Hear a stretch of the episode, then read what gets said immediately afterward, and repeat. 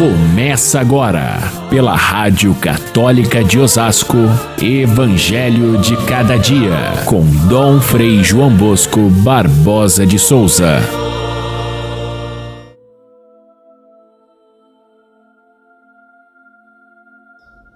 Aproximou-se um dos chefes da sinagoga, chamado Jairo, e pediu com insistência: Minha filhinha está nas últimas Vem e põe as mãos sobre ela para que ela sare e viva. E Jesus então o acompanhou. No caminho, uma mulher que havia 12 anos estava com uma hemorragia queria apenas tocar na sua roupa. E a hemorragia parou imediatamente. Jesus voltou-se para ela e disse: Vai em paz e fica curada da tua doença. Chegando depois à casa de Jairo, entraram no quarto onde estava a criança e Jesus pegou a mão da menina e disse: Levanta-te. E ela levantou-se imediatamente.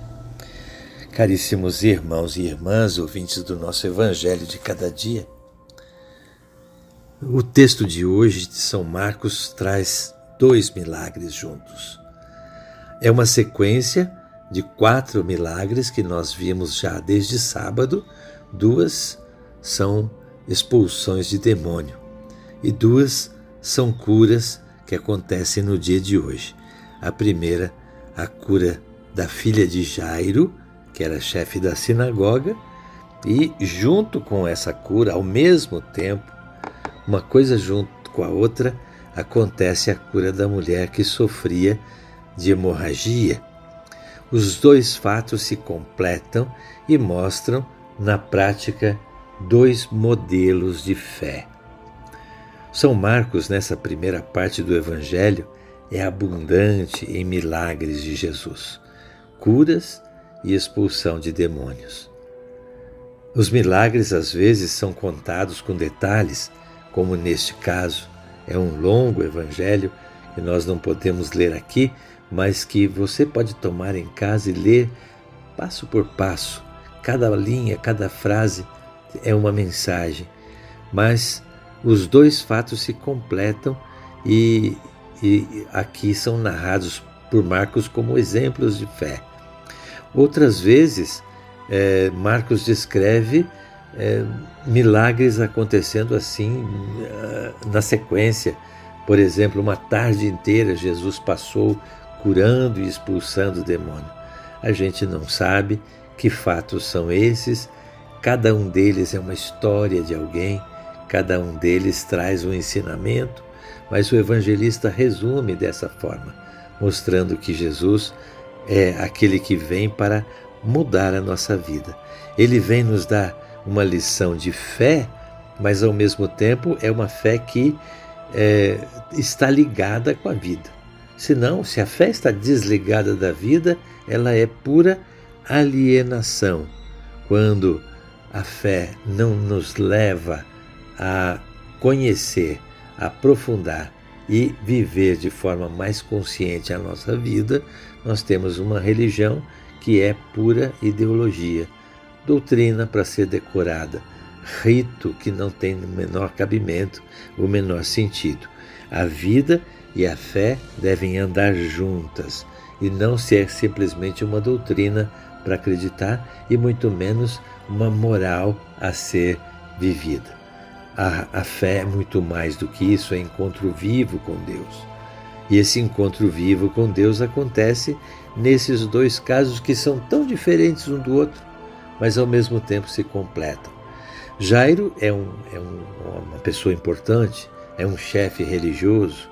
Aliás, ele sabe muito bem que os mestres, os doutores da lei, os fariseus, aqueles que são os orientadores religiosos do povo, não aceitam Jesus, é, desconfiam da sua ação, não, não conseguem ver nele a alguém que traz a salvação.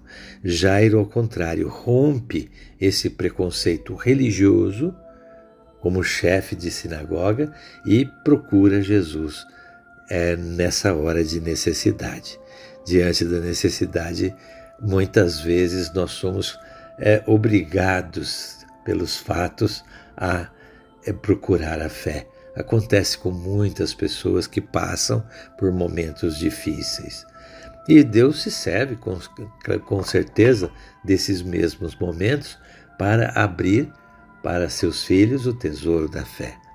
A mulher, diferentemente de Jairo, ela não tem nem nome, ela não tem nem identidade, ela não tem marido. Isso para uma mulher significa ser menosprezada, ser tida como, como irrelevante. Se ela não tem um marido, ela não tem família, ela não tem nada, ah, nada de si própria que possa valer a pena. Portanto, uma mulher desprezada pela própria religião, porque tendo uma, um fluxo de sangue e com o preconceito que tinham os judeus a respeito do sangue, ela era considerada impura, pecadora e, portanto, não merecedora da ação de Deus. Mas ela a si mesma chega até Jesus com muita vergonha. Ela não consegue chegar de frente para Jesus e pedir: Mestre, cura a minha doença. Não, ela se esgueira pelo meio da multidão.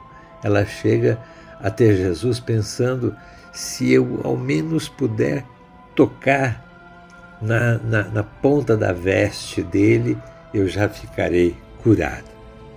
E então, essa mulher que passa tão despercebida no meio do povo, é percebida por Jesus que pergunta: Quem foi que me tocou?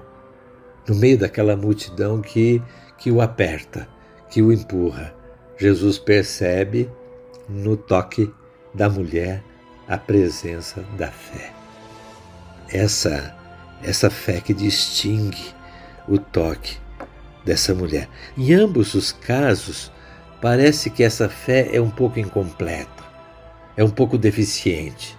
No caso de Jairo, a gente podia dizer: será que ele se aproximaria do Mestre se não fosse pelo desespero, se não fosse pela necessidade? Quantas vezes a gente despreza pessoas que procuram a Deus na hora do perigo, na hora da, da desgraça, e a gente diz: ah, essa pessoa não tem fé, verdadeiramente só vai atrás do milagre. O próprio Jesus criticou isso. No entanto, tanto em Jairo que tem essa fé deficiente, como essa mulher que parece ter uma fé um tanto mágica, se eu tocar nele já, já é suficiente, como se alguém que carrega uma medalhinha que dissesse: essa medalha é capaz de me curar. Essa fé tão deficiente, tão pequena, é suficiente para que Jesus perceba o toque e ele mesmo se deixe tocar. Aliás, essa palavra toque acontece nesse evangelho de hoje de muitas maneiras. Jesus se deixa tocar pela fé, mas ele toca a mulher, o que era um preconceito na época, principalmente uma mulher impura ou doente. Ele toca na criança, que é também uma mulher, que e toma pela mão e a levanta essa mulher que há 12 anos sofre de uma doença, essa criança que tem 12 anos também. Esse número 12 sugere algo de, de, de prolongado, de totalidade. 12 é um número simbólico que une essas duas mulheres, ambas marcadas pela morte, seja pela doença, seja pela morte é, real no caso da menina que Jesus toma pela mão e a levanta, a ressuscita. Jesus toma como testemunhas desse fato não só os pais da criança, mas três dos apóstolos, Pedro, Tiago e João. Por acaso? Não, não é mero acaso. São os mesmos que estão com Jesus no momento da transfiguração, no momento do Getsemane, no sofrimento. São aqueles que mais de perto acompanharam a ação divina de Jesus. Assim, nós vemos nesse quadro complexo algo que é muito significativo para nós, que buscamos essa força em Jesus Cristo, buscamos tocá-lo com a nossa fé. Muitos tocaram em Jesus ali de, no meio daquela multidão, mas só esses dois são exemplos de fé. Muitos de nós vamos à igreja, rezamos, temos essa, essa doutrina como nossa religião, no entanto, tocar em Jesus e os sacramentos são uma forma de tocar fisicamente em Jesus, tocar nele pela fé e deixar-se tocar é o que distingue a experiência profunda de fé. Fiquem todos com Deus. Até amanhã, se Deus quiser.